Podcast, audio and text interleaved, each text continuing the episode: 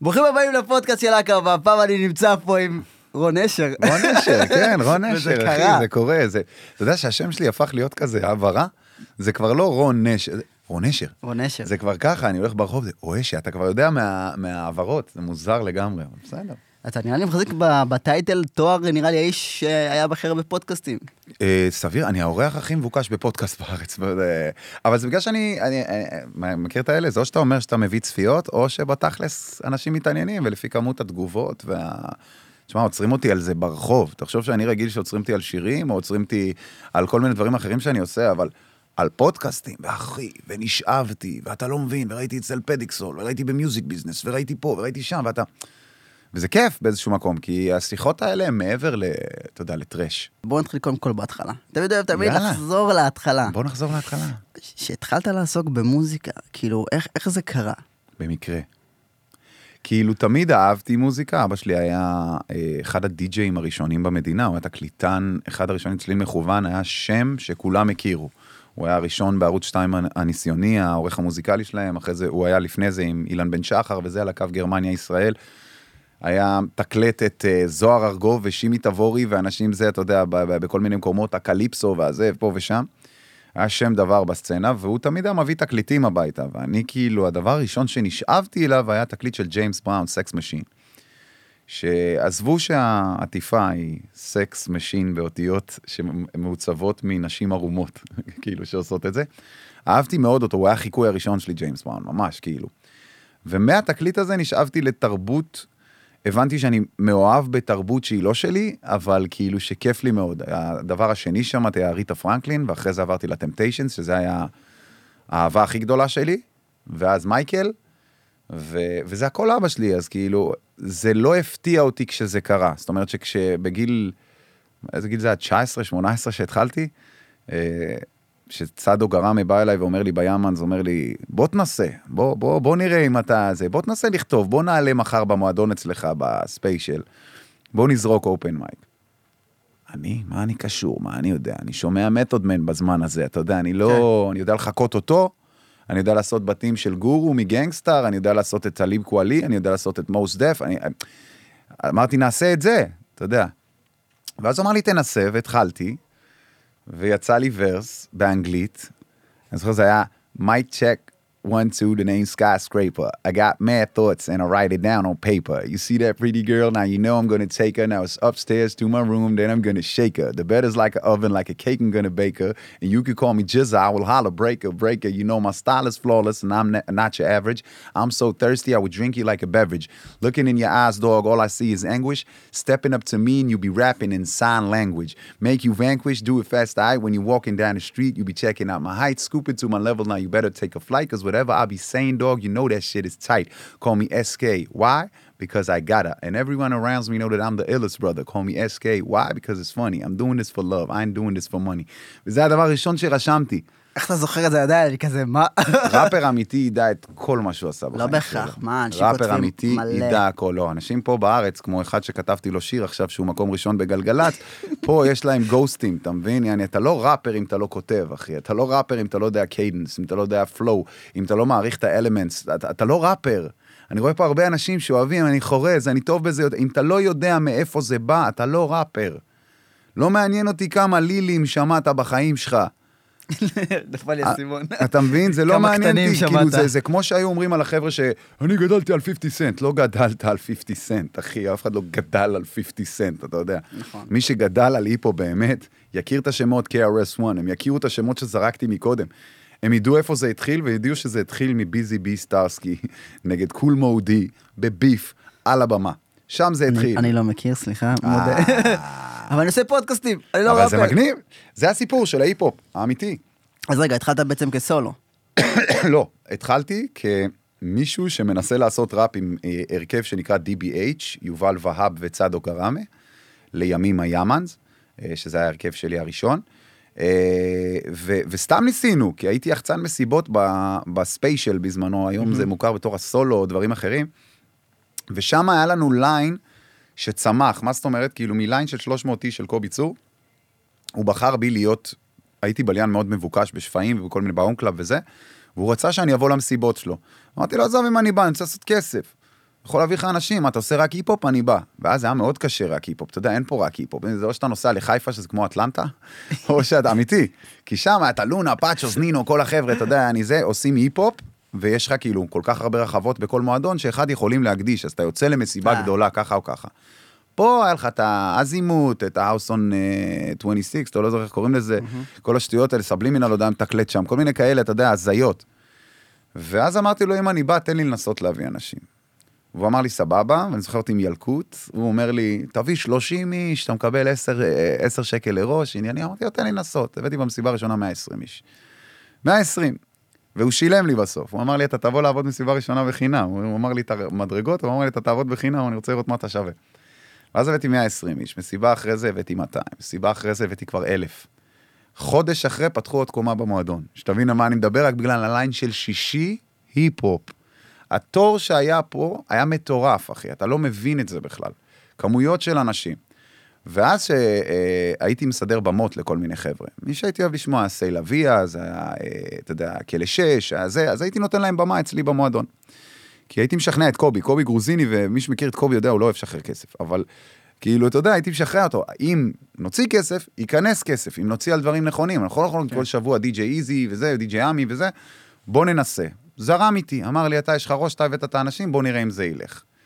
אז אני זוכר, כלא שש היו ראשונים דווקא, שזה היה נדיר ועבד בן זונה, וסייל אבי היה אחרי זה, ואז הייתי, רציתי לפרגן לחבר'ה שלי, ל-DBH האלה. ואמרתי להם, בואו נביא אותם בעניינים, אמרו לי, אבל אתה חייב לעלות איתנו, זה קהל שלך בסופו של דבר, והם יראו אותך, הם יתלהבו. ומשם הבנתי את המהות של יחסי ציבור, זאת אומרת, של כאילו. וואלה, ברגע שהבאתי את הקהל הזה, הם יעשו מה שאני רוצה. אם אני הבאתי אותם למועדון ואני יחצן יחיד, ככה בניתי את הבמה לאידיוטים, ככה בניתי אחרי זה בריץ', אתה יודע, וזה, הדברים האלה, כי אמרתי, אוקיי, if you build it, they will come, אבל גרמתי להם לבוא כבר, כי בניתי את הסצנה הזאת, הסצנה של המועדונים בתל אביב, שהם לא היו קפה ברזילי פה מאחורה, וברנג'ה כזה, אתה יודע, סבליים וכאלה, או הברבי, זה מועדונים שהם מיינסטרים שמנגנים היפו. קהל של אלף, אלפיים איש, זה לא איזה 300 איש שנכנסים לקפה ברזיל, ברזילי, מי שיודע בריץ' ימי שישי, שבע שנים, אחי, ככה אנשים אחד על השני. וזה כל שבוע לפרק. אז היה אותנו, את הג'י ספוט, את הזה, את כל החבר'ה, ואנחנו היינו ממש, אנחנו הפכנו את זה למיינסטרים, זאת אומרת, אני גם הייתי יחצן שנוסע לכל המסיבות בכל הארץ, אם זה לפקטור פורום, לחיליק, אם זה לאולטרסאונד, לכל המקומות, הבנתי את הכוח של לנסות להניע סוג של סצנה. כי לא הייתה פה, היה את הברנז'ה התל אביבית הקנאית הזאת שעברה מהצפון ומהרצליה לפה, ומפתח תקווה, והיה את החבר'ה של המועדונים. איזי, אני... פתח תקווה.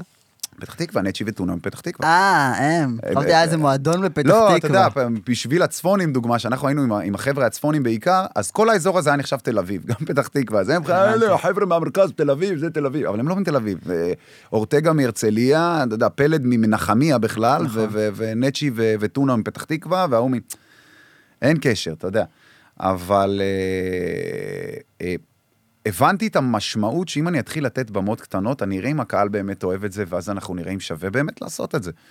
כי זה היה בתקופה, ממש, התקופה של המועדונים הייתה אחרי האור והצל, אחרי TACT All Stars, אחרי סגירת הגאטרים, זאת אומרת, אזור 2005-2006, ההופעה של 50, מלחמת לבנון השנייה, אז זה התחיל לדעוך ממש, והיינו, ממש נלחמנו על הדברים האלה. וכי גם, אתה יודע, קיבלנו סימן כאילו מאלוהים. טורו היה מקום ראשון בגלגלצ, והתחילה מלחמת לבנון השנייה. יום אחרי ההופעה של 50, שתבין על מה אני מדבר, וכולנו מחממים את 50 בסצנון רמת גן, זה היה מטורף. אבל יום אחרי זה כאילו אלוהים אמר, אין יותר היפ-הופ. יעני, תילחמו ממש, תשארו ב... אם אתם רוצים, תחברו לחבר'ה של הברזילי והברבי, וזה אלה שעושים באותם ארבע בלוקים את אותם ארבע מסיבות לאותם אלף איש כל הזמן, יעני. ואז אמר, לא שזה קל, אבל אני עדיין לא עשיתי את זה, הנה, עכשיו זו ההופעה הראשונה שלי, הזמנתי אותך לבוא לצלם, אתה יודע, אני זה, זה. אז כאילו, נגיע לזה? בגיל 39, אבל... אה, כי זה יהיה אותו יום, אני בן 39, זה היום הולדת שלי, אתה מבין? אז כאילו, גם בזה, אתה מבין, גיביתי את זה ביום הולדת שלי כי אני מפחד, אבל עדיין, באתי ואמרתי, אוקיי, צריך להגיע לכולם, באמת, בשביל לבנות לזה קהל באמת גדול. אני לא בא ואגיד, אני דאגתי שיהיה פה היפו בישראל. לא, אבל עשיתי משהו בשביל שיהיה. אני, מאל, אני תמיד אוהב, אני, יש לי אבן. יש לי אבן מאוד רצינית בדבר הזה שנקרא היפ-הופ ישראלי, במיוחד בשלהי עידן המוות. עידן המוות היה אחרי שקובי נתן במה לכל הישראלים, אה, חמודה, למה את לא רוקדת? כל מיני בנות רוקדות, תזיזי את האש ותנעני את התחת, כל מיני דברים מטומטמים, אבי מסיק כזה, שהוא נתן להם במה. הוא פתאום העצים את זה, היה איזה מועדון שנקרא בוקה, והוא פתאום העצים את זה ונתן לכל אחד מאלה במה כדי להעצים את השם שלו, וגימד בזמן הזה את משפחת טקט ממש, כאילו אף אחד ממשפחת טקט לא היה זה. אז הבנו שזה רק זה, רק המועדונים. ואז, כמה שנים אחרי, ב-2010, אני מכיר דרך משה זיו, מתקשר אליי, הוא היה באפוקליפסה, הוא נורא הריץ את סקאי, ורצה שסקאי יעשה איתו שיר. ואני באותה תקופה, אתה יודע, ההיפ-הופ מת. מה זה 2009-2010? אין פה כלום. כלום, עכשיו אני, אתה גנוב? יש לי עבודה, מה אתה עכשיו... מה אני זה, לא, אתה חייב להגיע. אמרתי לו, טוב, אתה יודע מה, אתה משכנע לי, טוב, כי טוב שהוא לא ירד לי ורבלית בטלפון בשביל שאני אבוא. ואז אמרתי, אוקיי, בן אדם כל כך זה, אני לא יכול להיות מגעיל, זה בן אדם שכאילו אומר שהוא מושפע מהמוזיקה שלי באיזשהו אופן. ומבחינתי, אתה יודע, יאללה, בסדר, איפה האולפן? הוא אומר לי, נהריה. אמרתי, מה נהריה? אמרתי, טוב, לא מספיק, אתה זה, אתה גם שולח אותי לנהריה, הייתי... אמיתי, בשביל להגיע להקלטה הזאת אצל אה, 69 דאז, אה, גנבתי כסף מהעבודה שלי, גנבתי כסף מהקופה. הייתי מוכר מוצ... אביזרים של אה, סלולר בחברה שנקראת סיגנט. ו... ואמרתי, אוקיי, טוב, אין לי כסף. זה היה בדיוק התקופה שיצאתי מהרחוב, אחרי החצי שנה הארורה הזאת, ואני אומר לעצמי, כאילו, טוב, לא יראו, אני אמכור משהו במזומן ואקח לכיס, לא חייב להוציא חשבונית. באתי, עשיתי על איזה ארבע כיסויים של N95 סיליקון, שתבין טוב, של נוקיה. כל אחד עלה באזור ה-60 שקל, עשיתי כאילו, לקחתי 200 ומשהו שקל לכיס. ומבית חולים וולפסון נסעתי ישירות, ל... כי שם עבדתי, מבית חולים וולפסון נסעתי ישירות ל... לנהריה. ו... ושם הכרתי את, אה, את עמרי וזה, ושם אתה יודע, אתה מכיר מה זה בסצנה שלנו, שכשיש לך, מישהו מכיר אותך בתור משהו, אז אתה צריך לשחק אותה, את הפאסון הזה באותו רגע, כמו שאמרתי לך מקודם, על מועדונים, כן, כן. שאתה מוכר רק בסצנה שלנו, אז אתה מרגיש את המשהו, אבל אתה פתאום יוצא ולא מכירים אותך, אתה לא יודע איך לאכול את זה. אז אני בדרך, עם כסף שגנבתי מקופה ל-69, ומבין שאני הולך לבכור שתי אנשים, שכאילו, אחד, הרימיקס הראשון שלו זה השיר הראשון שלי, לא בסטם, הרימיקס הראשון של 69 אי פעם בתור מפיק היה השיר שלי, ואפקטינג מיוזיק, משה זיו, שהוא כאילו, זה מעריץ שלי וזה, והלכנו לעשות איתו שיר, יאללה. אז אני בראש שלי אומר, אני מגיע, אז אני סקאי. אתה מבין, אני מגיע לשם, נכנס פאסון, אחי, לא באתי ברכבת. אני לא... זה, זה נורא חשוב, החרטא הזאת באותה תקופה, ואני רואה הרבה בלופ הזה, גם עכשיו. נכון. גרילים, שמילים, הייתי שם, אני לא אסתלבט על זה, אבל אני פשוט היום מבין כמה זה חסר מודעות ומטומטם, כן? אבל זה כמו להיות עם blackface מבחינתי, זה כמו כאילו אני אלך עכשיו ואשים בגיל 12, אני צבעת, כי אני רוצה להיות קובי בריינט, אז אני אתחפש לקובי בריינט, זה לא הגיוני, אתה מבין? אז כאילו, הבנתי שכאילו אני, אני צריך לבנות מפה משהו, כי הכרתי באמת מפיק שהסאונד שלו היה שונה ממה שהכרתי עד עכשיו, אתה יודע, זה לא לירי וזה לא ברק ציוני שעושים ביטים מאוד מאוד חמודים, ומאוד היפ-הופ ישראלי כזה, שמאוד מתאים, מאוד אה, רגיטוני, סטקטו, אתה יודע, חרטות כאלה שמאוד מתאימים לברנז'ה. ושמעתי פתאום בס וזה, ואמרתי לו, וואלה, בוא, עשיתי איתם שיר, ולקחתי את השיר באותו שבוע למועדון. הבאתי אותו לדי.ג'יי עמי לנגן אותו, חיכינו עד ארבע בבוקר. עד ארבע בבוקר בליין שלי, כי אני לא אלך לדי.ג'יי יגיד לו מה לנגן, בחיים למה לא. עד ארבע בבוקר? כי זה שיר בעברית, ואז לא ניגנו עברית. אה, אז כאילו לא היו מנגנים עברית. עברית? מה זה שחיים בסרט? העברית היחידי שהיו מנגנים היה KYD. KYD זה היה כאילו ממש, אה, עשיתי איתם את פופ אפ בהתחלה ואת כל הזה, זה, הם היו עושים, מי שהמפיק שלהם זה פוני, האדפטציה הראשונה של ג'ורדי. המפיק שג'ורדי רצה להיות, פוני. ארז פוני היה מפיק שאי אפשר לתאר פה. עד היום לא שמעתי מישהו עם סאונד כמו של פוני, גם לא ג'ורדי. והוא תלמיד של פוני והכל טוב ויפה, אבל ארז פוני הזה היה לו סאונד של חו"ל. ואז פה הבנתי מה אני באמת רוצה לעשות. מסקאי שהיה באלף מ"ת ושר שירי מחאה בגלל שהמנטור שלו זה שי 360 וצדק וישראלי והאימא הבוכה והרעבה כי אין לה לפרנס את הילדים, זה כל השירים הראשונים שלי היו.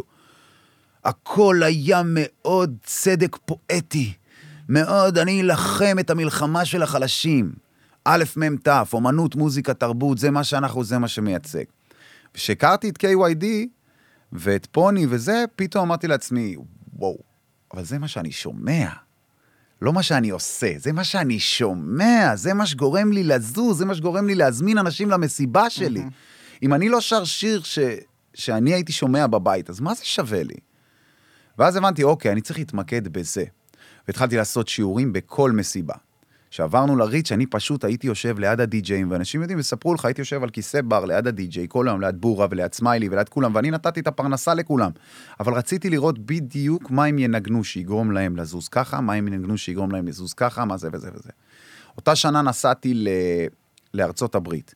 הגעתי לסנטה מוניקה, ואני קולט בקפקים ו skinny ג'ינסים, ואני לא מבין מה זה, וחננות, אחוז שילינג חננות, ילדים של קומיקס ולא יודע מה, שזה גם תרבות שאני אוהב, אבל איזה מגניבים הם, יעני, הם לא חייבים לראות בך, ואני לא חייב להיות סוחר סמים, ואני לא חייב להיות זה בשביל להרקיד אותך. והתרבות שנקראת jerking, מאוד מאוד רצינית, ואני חזרתי לפה ואמרתי, זה מה אני מביא לארץ. אתה יודע איך התחלתי בהתחלה? נו, עם הריג'קט? אני אספר לך.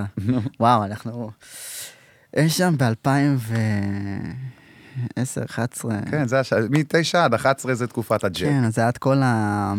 The Timpy Rangers ואת המרוויל לינק. בטח, כל החבר'ה של The Rangers עוקבים אחריי בטוויטר. היי, גדול, כמה סרטונים. ראיתי של The Rangers, אין כן, דברים כאלה. כולם עוקבים אחריי באותה תקופה. התחלתי בסרטונים של... אה, זה. וואלה. כן, התחלתי כאילו ממוזיקה ומסרטונים של אז כשאני באתי, אז אני ממש רציתי לייצר איזה סוג של תלכיד, שיהיה סוג של Avengers לפני ה Avengers של, של היפ-הופ. בהתחלה ההרכב הראשון של האידיוטים היה Cocktail of Madness, שזה הרכב של ארבעה רקדנים, אורי מאיר, רפי בנימין, נופר חסן ומור חממי, וארבע ראפרים, איזי, רון נשר, סיקסטי ורון בי.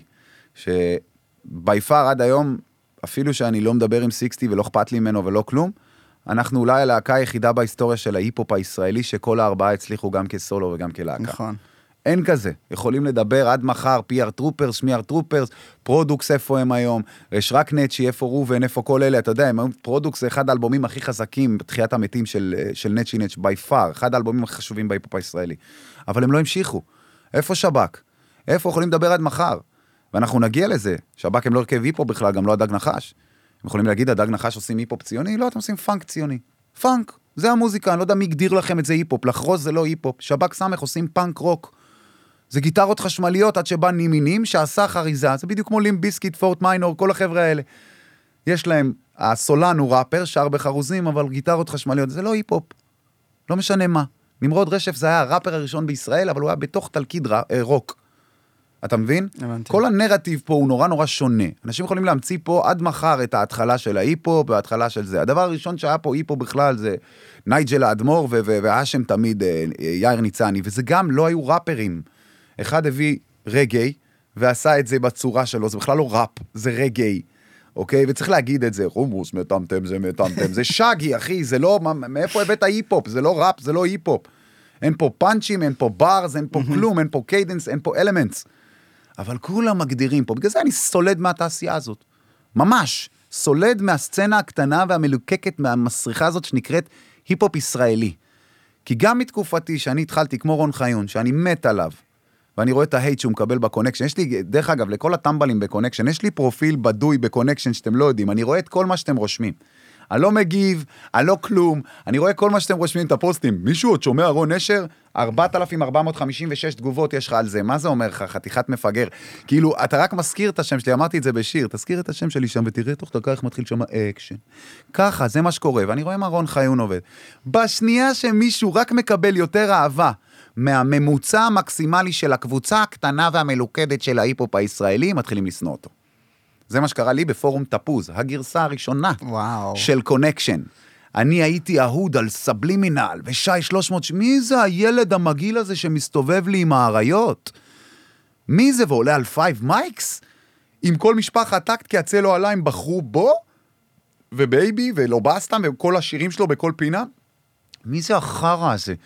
ועוד הוא עולה לי על אחוז שילינג ועושה לי את הרימיקס הכי טוב ב-2009 עם פלד אורטגה וזה... מי זה האפס הזה? אני שונא אותו. רגע, עכשיו אני רוצה לחזור לך גם לתקופה שאמרת, שהיה לך את התקופה של החצי שנה. עכשיו, בתקופה של החצי שנה... Mm. חמש ש- וחצי חודש. חמש וחצי חודש, נהיה מדויקים. אתה, קשה לא להיות מדויק בזה. אתה עסקת במוזיקה בתקופה הזאת? או ניסית? אה, תראה, הייתי בקשר גם עם, עם הרבה חבר'ה שהיו ב- ב- בסביבה שלי וכל הדברים האלה, אבל אה, הייתי, אני, עד היום אני, אני, אני אנטיגוניסט כלפי נורמה מסוימת. מה זאת אומרת? כל נורמה. זאת אומרת, אני הוצאתי את עצמי לרחוב. הגעתי למצב שמהאגו המטומטם שלי, מתביעה של שי 360, מכל הדברים האלה, הגעתי למצב שמרוב שהזנחתי, הזנחתי, הזנחתי, זה הפך להיות כדור שלג מאוד גדול לילד בן 24, ואתה לא יודע מה לעשות. אוקיי? המספר הזה מאוד משמעותי בחיים שלי. 24. Mm-hmm. עזוב קובי בריינט ועזוב את הזה, אני שתי מטר ארבע. בגיל 24 יצאתי לרחוב. שתבין, זה לא גיל מוקדם, זה גיל שאני צריך להתבייש להגיד שיצאתי לרחוב, אבל יצאתי מאגו. למה? רבתי עם ההורים שלי, רבתי עם זה, רבתי עם זה, רבתי עם זה פה ושם, הגעתי למצב שאני בחובות, אלוהים ישמור, אני מוצא את הבגדים שלי מחוץ לדירה, כי לא שילמתי. זה הקולוני ביץ', ושם אתה משלם למשרד תיווך למטה, אז אם אתה לא משלם, הם יכולים לפתוח את הדלת, יש להם את המפתח, יוציאו את הדברים שלך ועל המעק, תבין את הרמז. וככה זה היה, אין דבר יותר שלשול מים מהדבר הזה, אתה מגיע וכל העולם שלך חרב באותו רגע. עכשיו, כמו שאמרתי לך מקודם על הפוזה, אם להגיע לבן אדם שחושב שאתה משהו ואתה צריך לשמור על תדמית, אז אין מצב, אתה מבין בלילה הראשון שאתה עכשיו, אני דר רחוב? מה פתאום, אין מצב, אני לא ברחוב. ואני גם לא אתקשר לאימא שלי, ואני לא אתקשר לחברה שלי ולא כלום. כי חברה שלי דאז, אבא שלה הוא שוודי ומאוד יקי, ויש לו כלל. היינו ביחד שנה וחצי, שנתיים, לא זוכר אז, והוא אמר לי, אתה יכול לבוא לפה, אתה יכול להיות פה כל יום, תראה איתי ליגת האלופות, תעשה את הכל. לישון פה עד שאתם לא מתחתנים, לא יקרה. לא יקרה. וכיבדתי אותו, בטח, מה זה זה? והוא אמר לי, בוא תשן באוטו של, של סיוון, אני אשאיר לך את המפתח, בוא אני אביא לך... לא רוצה.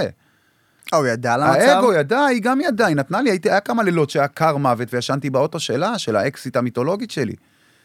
סבבה? אבל בסופו של יום, שהגעתי למצבים האלה, ואתה מגיע, מי שזוכר בחוף בבת ים, מתחת לקולוני ביץ', לפני הטיילת החדשה עכשיו וכל הדברים האלה, היה סוג של מבנה נטוש כזה, חצי, שתי קירות, עומדים כאילו שפעם משהו שהיה מבנה על החול, ואיזה סוכה, או לא יודע מה זה, או שזה היה מלתחות ישנות, אני לא יודע, היה רק שתי קירות.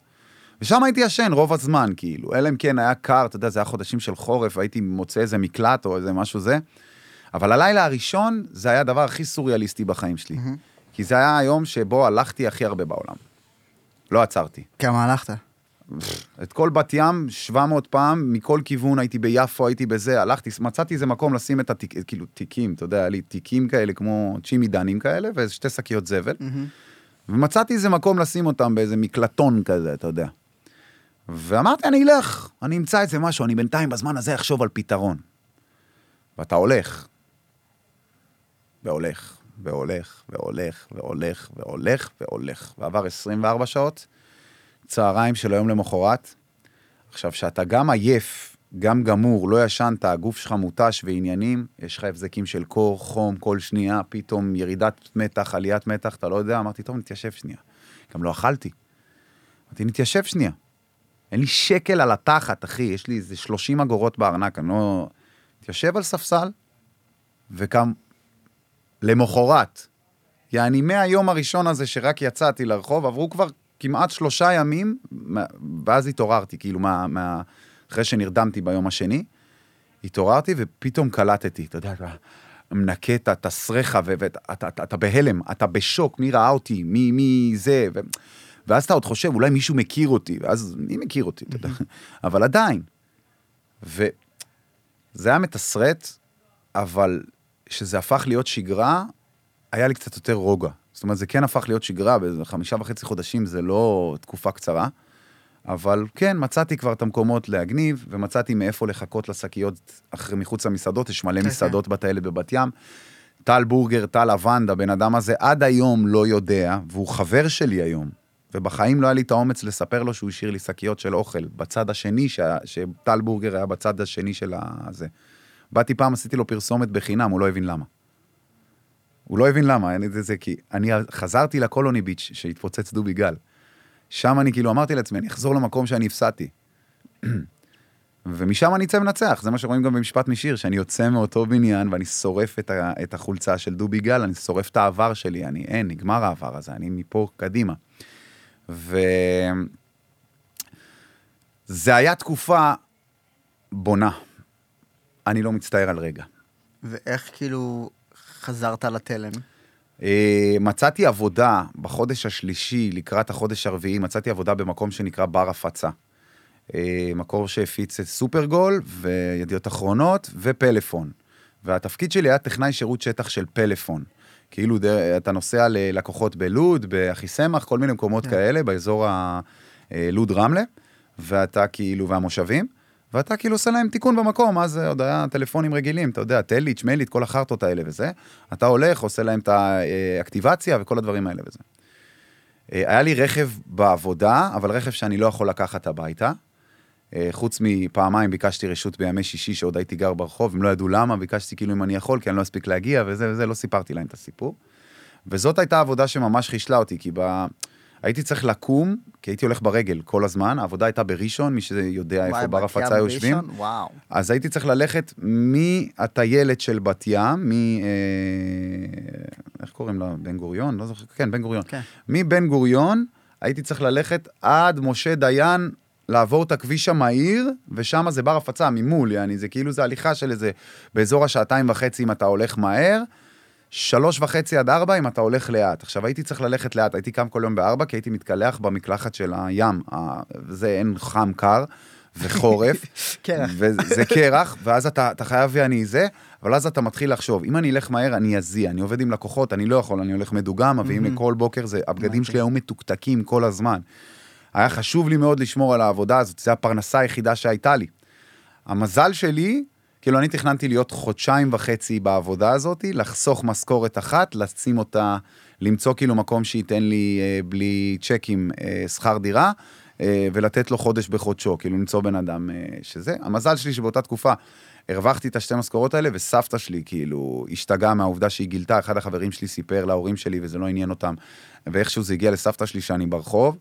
והיא האישה הכי חשובה בחיים שלי ever, יעני, והיא האימא שלי לכל דבר.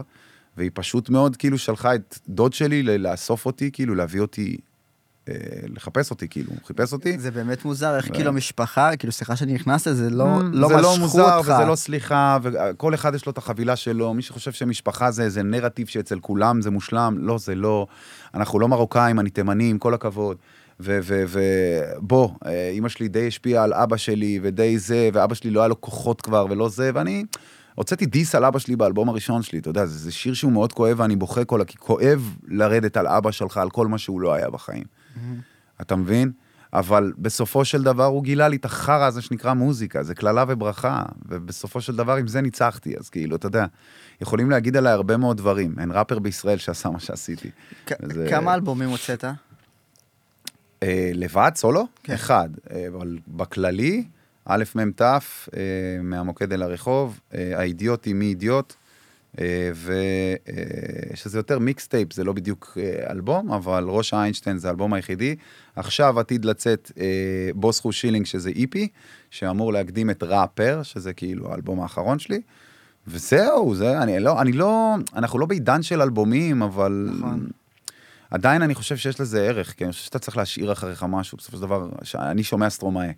וסטרומאה מבחינתי הוא עילוי, וכיף לי לדעת שיש, שהשנה יצא האלבום השני שלו, ופתאום, זה לא השני, אבל כאילו האלבום מאז ריסין קירי, אה, עבר כמעט שש שנים, אתה יודע, ריסין קירי יצא לפני, לפני דובי גל בשנתיים, עוד לפני הכל יהיה בסדר של קפה שחור חזק, וזה זה כאילו, זה אלבום שכל כך השפיע עליי, אה, כי האקסיט שלי הכירה לי אותה, אה, ונסה, כפרה עליה, היא הכירה לי, הייתה קוראת לי סטרומאה, ולא הבנתי למה. וכשראיתי אותו בהתחלה, הייתה מראה לי לסנס שלו, כל מיני לסון ו- וכאלה שהוא עושה עם, אה, בתור אנדריאה וזה בשירים שלו. והייתי אומר, איך, הייתי נגעל בהתחלה, ככה את רואה אותי? אומרת לי, כן, אתה עוף מוזר, אתה כזה, היא עושה לי, וכאילו, אתה גבוה, ואתה גמלוני, ואתה אתה זז, ואתה כריזמטי, ואתה עושה הכל לבד, וזה הוא, והיא סיפרה לי את כל הסיפור. ואז פשוט נכנסתי. אני, אני, שאני אני מגלה בן אדם ואני רוצה לחקור, אז אני הכל רוצה לדעת על הבן אדם הזה. כן, לפי מה שהבנתי, גם אלבום של סטרומאו הוא הרבה יותר עמוק. הרבה, תשמע, זה בן כאילו אדם שלקח עמוק. פחות או יותר את המוטיב שאני חשבתי, אז שמעתי לך במועדונים. אוקיי, מה עושים? הם רוקדים מזה, אז אפשר להכניס מסר על ביט של מועדונים. הבאסה שלי, שהביטים שלי תמיד כאלה טובים. כי זה גורם לאנשים, אמר לי את זה לא מזמן דווקא מעריץ, ש... ש... מה זה מעריץ? שונא להגיד את המילה הזאת. בן אדם שפגשתי ברחוב, דווקא בוגר, לא זה, ובא אומר לי, אתה יודע, יבוא היום הזה שאנשים יקבלו את הכף. אמרתי לו, למה? הוא אומר לי, אתה יודע, אני השנה התעוררתי ושמעתי עוד כמה שירים שלך מההתחלה, ונכנסתי לקרוא את המילים. אמר לי, אתה יודע כמה ישנתי עליך? אתה יודע איזה גאונות יש. ואני לא, קטונתי.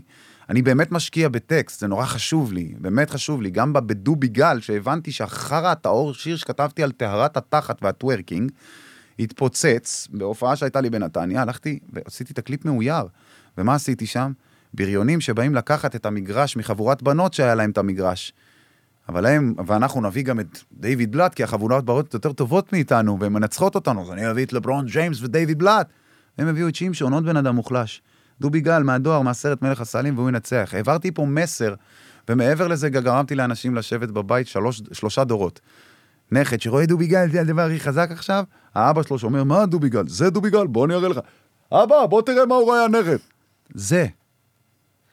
אבל עכשיו. אבל עכשיו בשירים האחרונים שלך, אני לא כזה עוקב, כן? אבל השירים האחרונים שלך הם יותר, אה, הם באים כאילו ראש בראש כזה. כי קודם כל תמיד, אם אתה לא עוקב אז אתה צריך לדעת, אני אולי הדיס ראפר הכי גדול בארץ. אה, זה אני יכול להבין לבד גם. ה... כי קודם כל, זה שאנשים פה מחפשים קומביה מזויפת בתוך הסצנה המטומטמת הזאת, ולא רואים בזה בתור תחרות, ותחרות בריאה, לא תחרות שאני צריך לשנוא אותך, אוקיי? אבל זה שמסתכלים על זה כאילו כולנו חייבים להיות איזה חברים, ולא... אני רוצה להיות הראפר הכי טוב בארץ. ואני הראפר הכי טוב בארץ. ואין ראפר בישראל ברמה שלי, ולא מגיע לקרסוליים שלי, לא בכתיבה, לא ב cadence, לא ב flow, לא בכלום. בטח לא בכריזמה, אח שלי. אף אחד לא הגיע למספרים שלי. ואתה יודע למה אני אומר את הדברים האלה? בגלל שאני יכול לעשות מה שנצ'י נצ' עושה. אני יכול לעשות מה שטונה עושה. אני יכול לעשות הכל. אני יכול לעשות מה שקפה שחור עושים, אני יכול לעשות הכל. אבל הם, טונה מחר לא יכול לעשות לך דובי גל, דלה דלה רומאו, אב שירי מסחרה, דובשניה, זה, זה, זה, כי זה, זה לא מתאים לאליטה שלי. וזה לא מתאים לפאסון המתנשא שלי. בסדר? ונצ'י לא יעשה את זה, הוא יעשה את זה בתור פרודיה. נסיכי הפאסון. שזה הלהיט אולי הכי גדול שלו, ב... אם אתה. שואל אותי מבחינת היפ-הופ, זה הלהיט הכי טוב שלו עם שקל. שיחי הפאסון? מה, זה טייט. הייתי שומע את זה במועדון, זה מצחיק, זה הכל, יש שם פאנצ'ים. נהנה ממנו. נצ'י כריזמטור, אחי. אבל גם הוא מאוד, נהיה כזה מאוד... אני הופך להיות שלום חנוך, חבר'ה. אני הופך להיות, אז השלב זה הופך להיות מוקי, ממוקי דודו טסה, מדודו טסה אתה הופך להיות שלום חנוך. ככה הראפרים בישראל מסיימים את הקריירה שלהם, ראפ. בסופו של דבר. אז אני מאוד סולד מזה, לא מהבן אדם, נצ'י מדהים. מי שמכיר את רביד הוא נשמה כזאת גדולה, הוא אור. הוא באמת אור הבחור הזה. וכולו טוב. באמת. לא מתחבר לאלבום האחרון, מתחבר לאלבום הקודם. עם הדיס עליי, עם הכל, פיאר, וההיפ-הופ אחושילינג. הבדיוק ש... לא בדיוק, איך זה נקרא? ונעבור לחלק האומנותי, זה היה נקרא משהו כזה. ועכשיו לחלק האמנותי. כן, זה. זה היה אלבום, וואו, איך נהניתי ממנו. היה פלייליסט מקלחת שלי ענייני, וחרבודה, וזה, ואני כן ראפר יותר טוב. יש! מהמם. אני מת על זה, זה ראפ. כן, תגיד לי שאתה יותר טוב ממני, ואז אני אגיד לך שאני יותר טוב ממך בשקיות של זבל, איזה כיף זה! ואז נראה אחד את השני בהשקה של נייקי, בקולי עלמה, וחיבוקים, וים מלך, ונשיקות. הדבר הכי חשוב שהיה לי השנה בהיפ-הופ, ועצוב לי שזה קרה בלוויה של, של אה, נומי, של נועם, עליו השלום, אבל סוף סוף יצא לי לחבק את שגיא אחרי שלא רבתי איתו מעולם, אבל בגלל שהוא חשב שיש מחנות, לא דיברנו. וזה בן אדם שהיה אצלי במועדון כל יום, אח יקר, מת על שגיא, הפטרון. כן, כן. וכאב לי, ופתאום בא לי לבטל עם ג'רמיה, עומד לי, מה יש לך איתי? יש לך, אתה רבת איתי? הוא קנאי, בסדר, מבין. אבל מה אתה רוצה ממני? אתה, מה, אתה דפוק? אנחנו אחים מלפני תקופה. איך אתה עכשיו זה עניינים בלאגנים? איפה אתה סאגה ודרור ועניינים? מה, מה, אתה גנוב? מה יש לך? ופתאום, בלב, אתה יודע, באתי אליו אני, והוא בדיוק ראיתי אותו וזה, והרגע הזה, ה... יש אנשים שבאמת חשוב לך, כי לא היה לך כלום איתם, אתה מבין? אבל התחרות חייבת להיות. אם אין תחרות בהיפ-הופ, אתה לא ראפר. אתה כוסי, אתה חוש שרמוטה שמחפש להיות לידו, כי אין לך את הכישרון שלו, ואתה מחפש לקק לו עד שאתה תצליח לקחת את מה שיש לו. אבל כשאנחנו עולים למגרש כדורסל, ואני אומר את זה אלף פעם, אתה בהפועל תל אביב ואני במכבי, ואנחנו חברים הכי טובים, והיינו בבית ספר ביחד, ועשינו הכל ביחד, אני לא רוצה לפתוח את התחת, אני רוצה לפתוח את התחת, אני אקלע לך 30, אתן לך dunk 360 על הראש, אחרי זה במלתחות כפרה, בואו נלך לאכול, אתה בא? לך בוסי? נרביץ לאפה? מה הבעיה? מה הבעיה? זה, זה skill challenge בסופו של דבר. אני התכוונתי בשאלה שלי, זה כאילו, יש לך את הדיסים, תעשה מה שאתה רוצה עם הדיסים. התכוונתי יותר, למה לא לתעל את כל המאמץ, או חלק מכל המאמץ והאנרגיה והכישרון, להביא שירים יותר אופטימיים. אז בוא אני אשאל אותך, וזה, אני, אני, ענית לי מקודם על התשובה של השאלה שאני אשאל אותך כרגע. אוקיי. אתה לא מכיר. מכירים, בוא אני אסביר לך. זה אוקיי. הדבר הכי פשוט. את כל ה... יש לי רפרטואר של יותר מ-500 ומשהו שירים. שלי. ושכתב בחוץ. וש, שלי ושכתבתי לאחרים. הרי אני כותב, כתבתי את האלבום של אליעד, שאתה בטוח מאוד אוהב, סימן וזה. כן, שיר הטירונות. אחי, אז אתה מבין? ה- יש לי קטלוג מפוצץ. השירים שאני עושה לעצמי, שיר שזכיתי בו בפסטיבל בכאן השנה, בכאן. אה, אין קדוש בכנען. אה, אמנם הוא לא אופטימי, כן, אבל הוא לא דיס או דברים כאלה. אה, לא יכול עליי. אה, רוצה את הכל, השיר הכי אופטימי שיש, שיר מוטיבציה, אחד מהגדולים, שתי מיליון עניינים בלאגנים, רואים שם את הילד שלי והכל. משפט משיר, שהיה תרומה לזה, יש אלף ואחד שירים. אתה לא מכיר. אני לא כועס, אני לא אומר את זה ממקום של זה, חלילה, אני בחיים לא בא ואומר למישהו, תכיר אותי. קטונתי, אם עשיתי משהו טוב מספיק, אתה תכיר את זה. ואם זה לא ה cup of שלך, זכותך, אחי.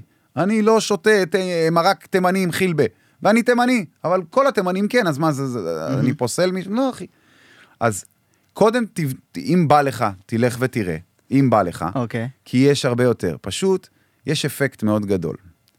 אם עכשיו, תעבור למבורגיני, אוקיי? פה לידינו, למבורגיני, דיאבלו, פגז, צבע ירוק ניאון, בסדר? אנחנו נסתכל, נכון? מהמם. אבל אם עכשיו מצד שמאל תהיה תאונה, אחוז שילינג תאונה, או מכות, או אלוהים שישמור, אוטומטית מהניאון כולנו מסתכלים לשם. עכשיו נשארת לנו הברירה. בוא נחזור להסתכל על הלמבורגיני או נמשיך לראות את המכות? אנחנו נמשיך לראות את המכות. מה אתה תזכור?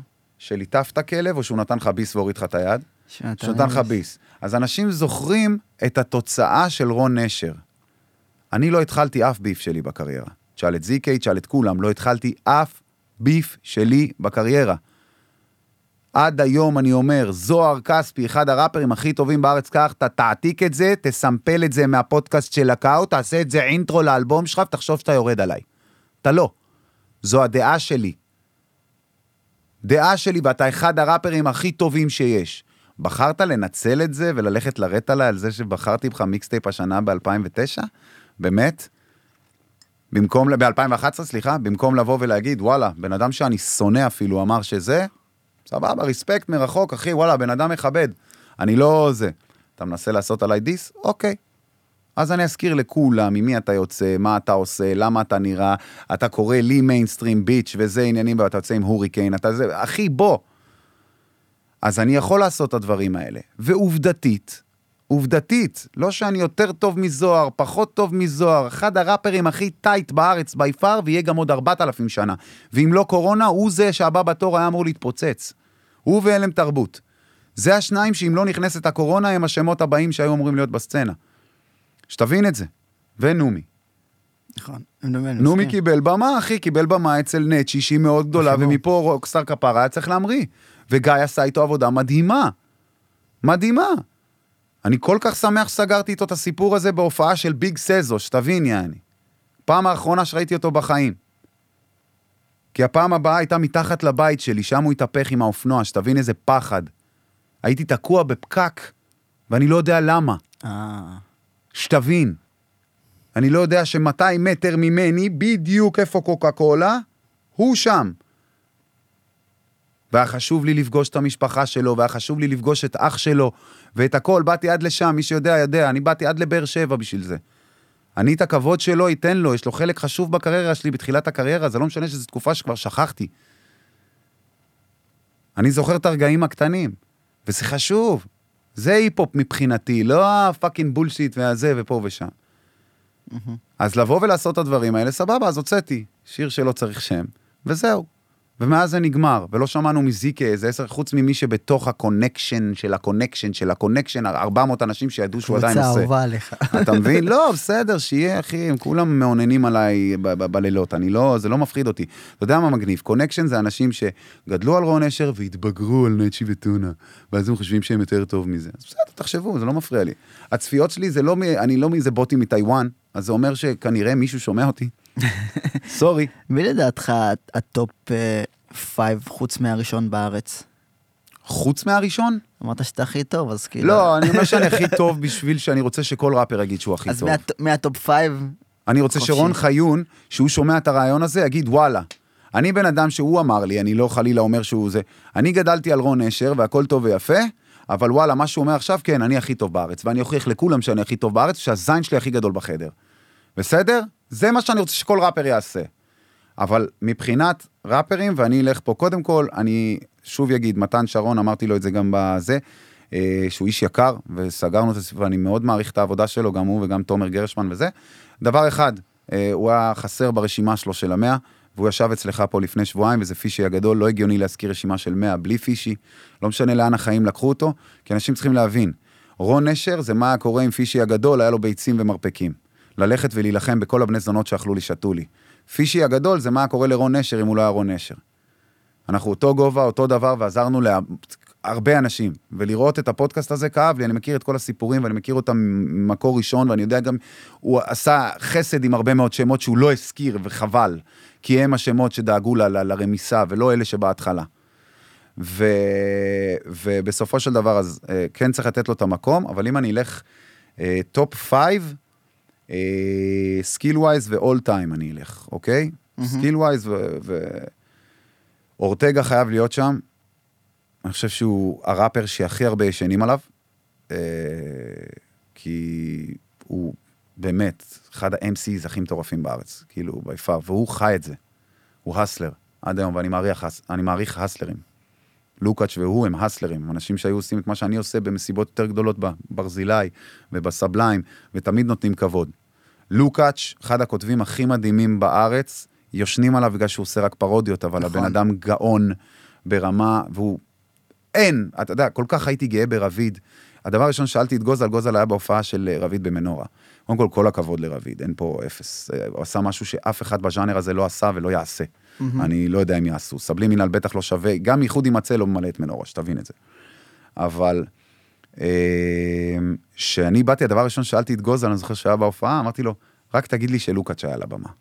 כי לוקאץ' באמת היה די וואנר של, אה, של רביד. בכל במה של לוקאץ' היית רואה את רביד בהתחלה, וזה מאוד חשוב, וזה היה מאוד חשוב לראות שבן אדם זוכר מאיפה הוא הגיע. זה, זה כאילו, זה, זה לפחות, זה מה שתמיד יגרום לי להעריך את רביד בתור בן אדם, וואו. אני באמת חושב שהוא בן אדם וואו. האלבום האחרון, לא אהבתי, זכותי, מה אסור לי? אנשים, לא, אתה חושב שיותר טוב, באלבום הזה כן, אני יותר טוב, מה לעשות? דעתי, דעתי, מה אסור לי? למה הוא יכול לכבד את זה ואתם לא? כאילו, מה הבעיה? מה קרה? אמ, רביד, הוא יהיה שם, ורביד זה בגלל שהוא תמיד רלוונטי, זאת אומרת, זה שהאלבום הזה לא טוב, מבחינתי, האלבום הקודם, פרודוקס תחיית המתים, האלבום אה, אה, שהוא, אה, כן, נו, שהוא יושב על ה... בור ועם הארץ. אני לא זוכר את השמות של הזה, אחי, אני ת- אני זוכר. זוכר עטיפות. אני זוכר. אתה רואה? אה, זה, הבור ועם הארץ, אחד השירים שאני הכי אוהב, זה השיר היחידי שאני יכול לשמוע את טונה ולאהוב, חוץ מסאץ' וואן של שטגן, ששם יש לו ורס בן זונה. אה, אז רביד, והוא תופס את המקום של טונה, כי הם שניהם יושבים על אותה משבצת מבחינתי, וזה לא... אתה לא יכול לתת לשניהם מקום פה. טונה כותב טוב, מבצע פח, אני לא, לא אוהב לשמוע קרייני חדשות. שלום לכם, מה זה הדבר הזה? מה זה? לא אוהב, לא, זה מתנשא בעיניי. אה, אבל נראה לי בחור טוב, אני לא מכיר. אה, אה, אז יש לנו אורטגה, יש לנו לוקץ', יש לנו את אה, אה, רביד. אה, אני לא מכניס חדשים, בכוונה. כי הם, אתה צריך לעבור משהו בחיים בשביל להיות ברשימה כזאת. אחי, בוא, אתה אומר, תכניס עכשיו את ג'ה מורנט להיות top 5 ב-NBA? לא, אחי. בוא, לא עברת משהו, אין לך כברת דרך, לא זה, אז מילא לי את הברבי, מעניין לי את הביצה, אחי, נו מה, כל אידיוט פה מילא ברבי חוץ מרון נשר, ואני עוד אנגח בשאול מזרחי. אז כאילו, עם כל הכבוד, בוא, אני לא אכפת לי. אני, השירים שלי ממלאים מספיק, כפרה, תאמין לי. אתה מבין? אבל בוא, מה עשית פה? איזה רזומה יש לך, אתה יודע. כאילו, ו- והכי רזומה מהחדשים זה ביג סזו. אם אני כבר צריך לתת למישהו, זה לסזו, הבן אדם עם 19 מיליון אלבומים. אני לא ראיתי דבר כזה, לא ראיתי בן אדם שעובד כמו סזו. אז זה, אני אתן לו את ה shout-out שלו, כי הוא, תשמע, אחי, הבן אדם עובד, לא ראיתי דברים כאלה. ובגלל זה הוא יהיה ב top. הוא יהיה ב top. בסוף הוא יהיה ב top. אני ראיתי מספיק, כמוהו וכמו צוקוש שצוחקים עליהם. צוקוש הוא בדיוק 69 בהתחלה. לא יודע לכתוב, לא יודע זה, כל הדברים שכותבים על צוקוש, ראיתי כותבים על 69. רק שצוקוש הוא בן אדם עם לב כזה גדול, ובן אדם שלומד ויושב כל היום רוצה לדעת. אז אתה שומע את הוורסים האחרונים שלו ואתה עף, כשאתה שומע את ה verse שלו בכלום, עם סוויסה, אתה אומר, וואלה, צוקוש, מה העניינים? אז אתה רוצה שהוא יצליח, אז אתה מוחא לו כפיים, אתה מבין? כי מגיע לו. אבל uh, עוד אני אמשיך. אני מאוד רוצה לתת ל- ל- לאנשים כמו שרק את הכבוד וזה, אבל שוב, רפרטואר ורזומה זה, זה מאוד חשוב. כי שרק בעיניי הוא באמת, הוא גם, הוא הסלר חשוב, ואני מקווה מאוד שהוא יישאר בתלם, כאילו, הוא יכול באמת להיות אור ל- לסצנה הזאת. אה, וייביש וכאלה גם כן מגיע להם, רון חיון ללא ספק עילוי הילד הזה, לא ראיתי ילד בגיל שלו עושה את מה שהוא עושה, אין, אה, אין דברים כאלה. אה, T.O.B, T.O.B יהיה מקום רביעי, כי תום אמנם לא בארץ, אבל אה, תשמע, הוא ראפר, מלחיץ, ועושה באטלים, ויבוא לפה, זה הוא לא אכפת לו מכלום, ויעשה את זה רעיל, אתה מבין? לא בגלל שאתה יודע, ביף, לא ביף, עניינים, להפך. תום מפחיד, כאילו, באמת. וחמישה, אני לא מכניס את עצמי לרשימה הזאת, אני לא... זה, זה הראפר שאני הכי אוהב והכי לא אוהב אותי, אבל פלד. כי פלד הוא real all the way. כאילו הוא היה, הוא נשאר בפוזה שלו כל החיים שלו וזה, לפחות הוא לא מוכר לי משהו אחר. אתה מבין? אז זה כאילו בעיניי tight, ומכל הרשימה הזאת דווקא, כאילו, מה שמפתיע, שאם יבוא ראפר לארץ, ראפר אמיתי, מחו"ל, אתה יודע, לא התחפושת שאנחנו לובשים, אנחנו לא ראפרים, בוא.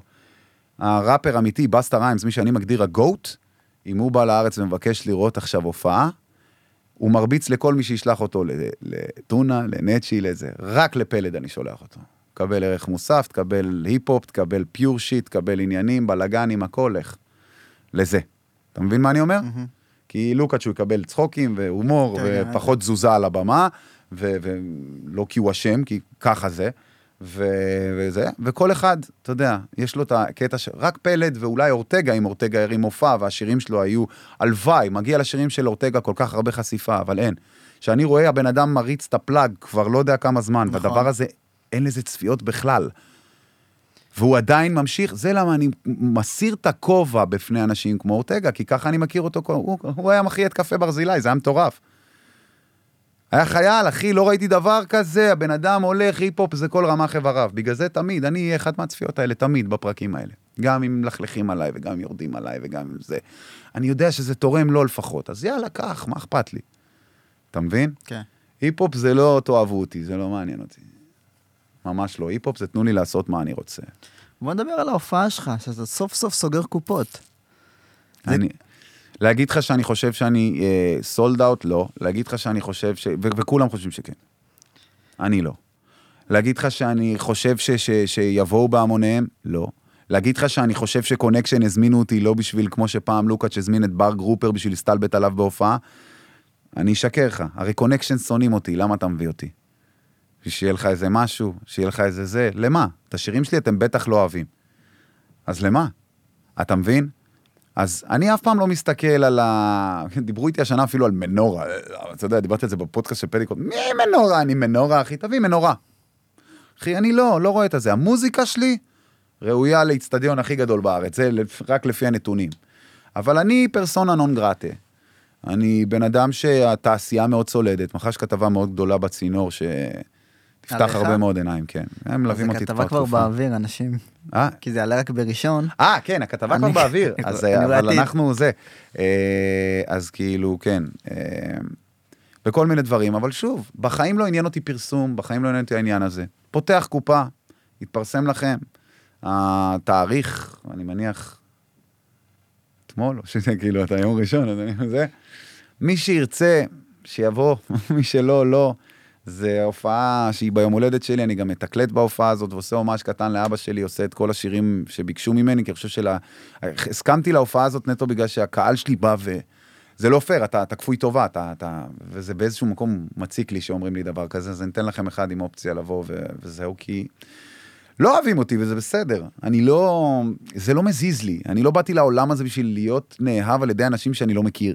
זה לא גם משנה לי. שאלה, אני אגיד לך, רציתי גם, רציתי בסטורי שאלות לרון נשר, שאלות מטומטמות שהתעלמתי מהן. שאל חופשי, לא, אחי. לא, שאלות מטומטמות, כאילו. למה? אבל תשאל הכל. אחי. אני, עונה הכל, מי שיודע. אה, לא, הייתה- אחת ששאלה שאלה ואני עניתי לה על זה. אוקיי. אני כאילו עניתי לה בעצמי. וואלה. היא גם שלחה לי סרטון מתוך לייב של איזה ילד אחד שאמר לך, "אה, איפה אתה גר? אמרתי לו, בוא, תבוא לשחק בסוני. נו. ואז כאילו ענית לו בחוצפה, אם אתה זוכר או לא זוכר. יש לי את הסרטון, ואני. כאילו, ואמרתי לה, אני ממש איתו, אני מצדיק את הדבר הזה.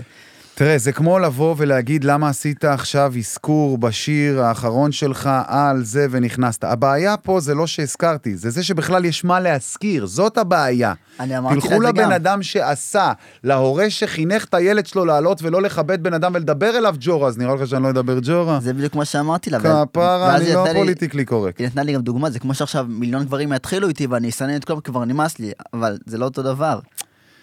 תראה, היום בעידן ה-PC, הפוליטיקלי קורקט הרג הכל, בטח את הראפ. סבבה? אתה לא יכול להיות ראפר ופוליטי- ופוליטיקלי קורקט, אוקיי? אני אומר את זה שנים.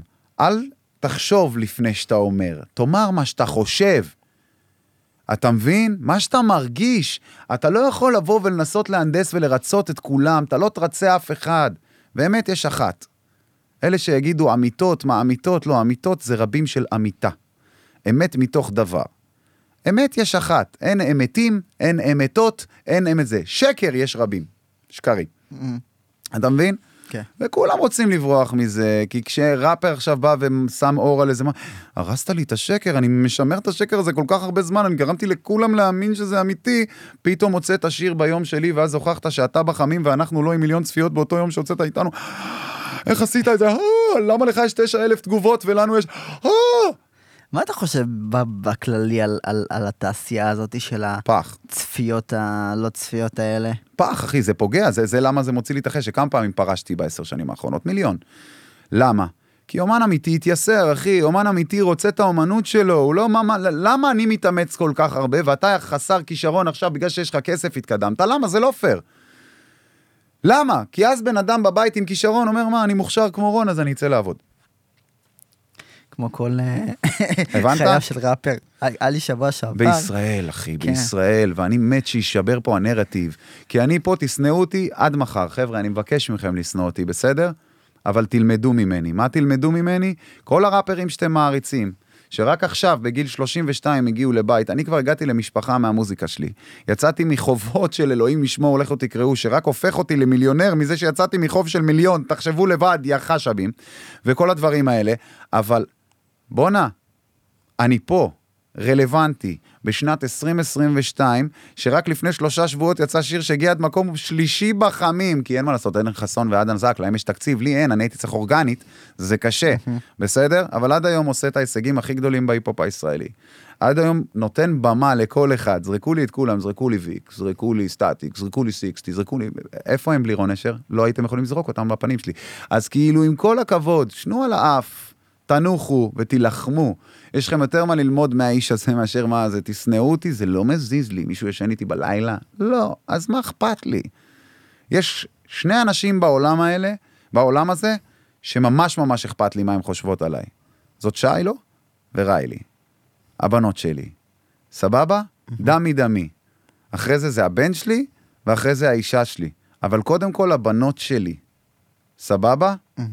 זה מה שחשוב לי, וכל עוד הם, אבא, אנחנו אוהבות אותך כל לילה, לכו, תתכסו במיליון שקל במגדל W ותראו את הילד פעם בחצי שנה. אפ- אפרופו מיליון שקל, עשירים, כסף, משהו ש...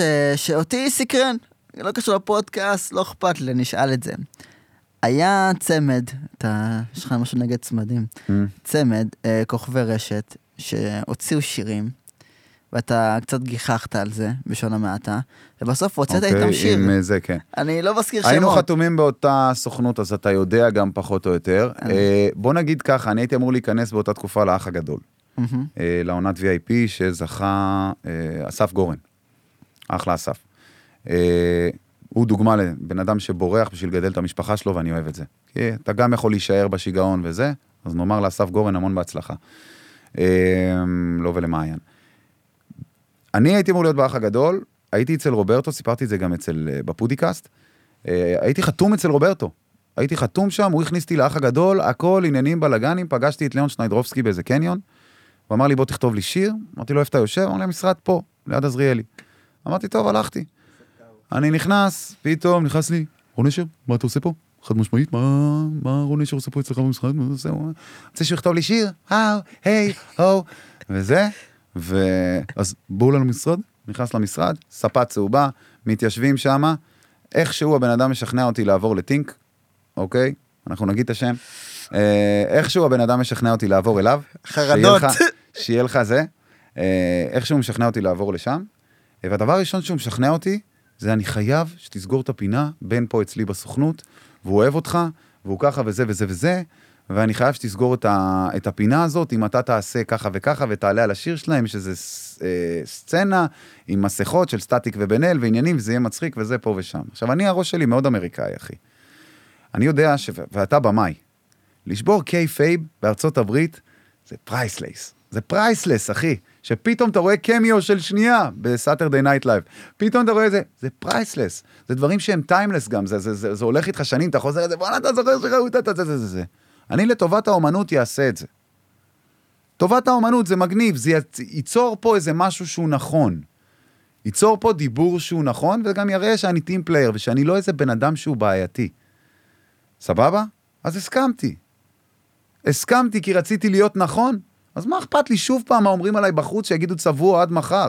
עדיין אתם גרמתם לזה להיות השיר הכי נצפה שלהם בהיסטוריה שלהם. רק כי אני שם, אז כנראה שמספיק עניינתי אתכם בשביל לראות את זה. ולגבי השיר אורות, זה השיר הכי נצפה באלבום, הכי מושמע? לא, הכי פחות מושמע נראה לי. אז מה קרה פה? מה קרה פה? לא עשו שיווק. אחי, בוא, שאתה בא ומבטיח לבן אדם, בוא נעשה קליפ. סבבה? ככה זה התחיל בכלל. והרעיון של הקליפ, אני כתבתי את התסריט. עכשיו, אתה יודע, בוא אני אתן לך את התסריט, תגיד לי בתור במאי מה קורה פה מבחינה ויראלית. איש יוטיוב כמוך, בסדר? בוא, אתה יודע הרי מה זה אורגני ולא אורגני, נכון? יופי. שלוש וחצי מיליון שהם שמו, שיש שם צפיות של השיר הזה, הוא לא הכי פחות נצפה, יש הרבה, זה, זה מקום שלישי באלבום. אבל מבחינתי זה לא עשה את מה שזה היה אמור לעשות. למה? כי כשאין כסף לתקציבים, מה עושים? מנסים לייצר באז שייצור אייטמים, שיביא עיניים ל... שווה- שווה גם כסף. כן, לא משנה. אבל שיביא את העיניים כן. הראשונות, שיצדיק את העובדה שפעם היה לנו תקציבים לקנות מיליונים של צפיות ועכשיו אין לנו, אז מה אנחנו צריכים? לייצר עניין. יש עניין יותר גדול מרון נשר וסטטיק, הריב הכי מתוקשר של העשור האחרון. מאז עופרה וירדנה לא הגדירו ריב כזה גדול בארץ חוץ מהריב שלנו. אתה מבין? ככה אמרו את זה, גם בצינור וגם בחדשות וגם בזה.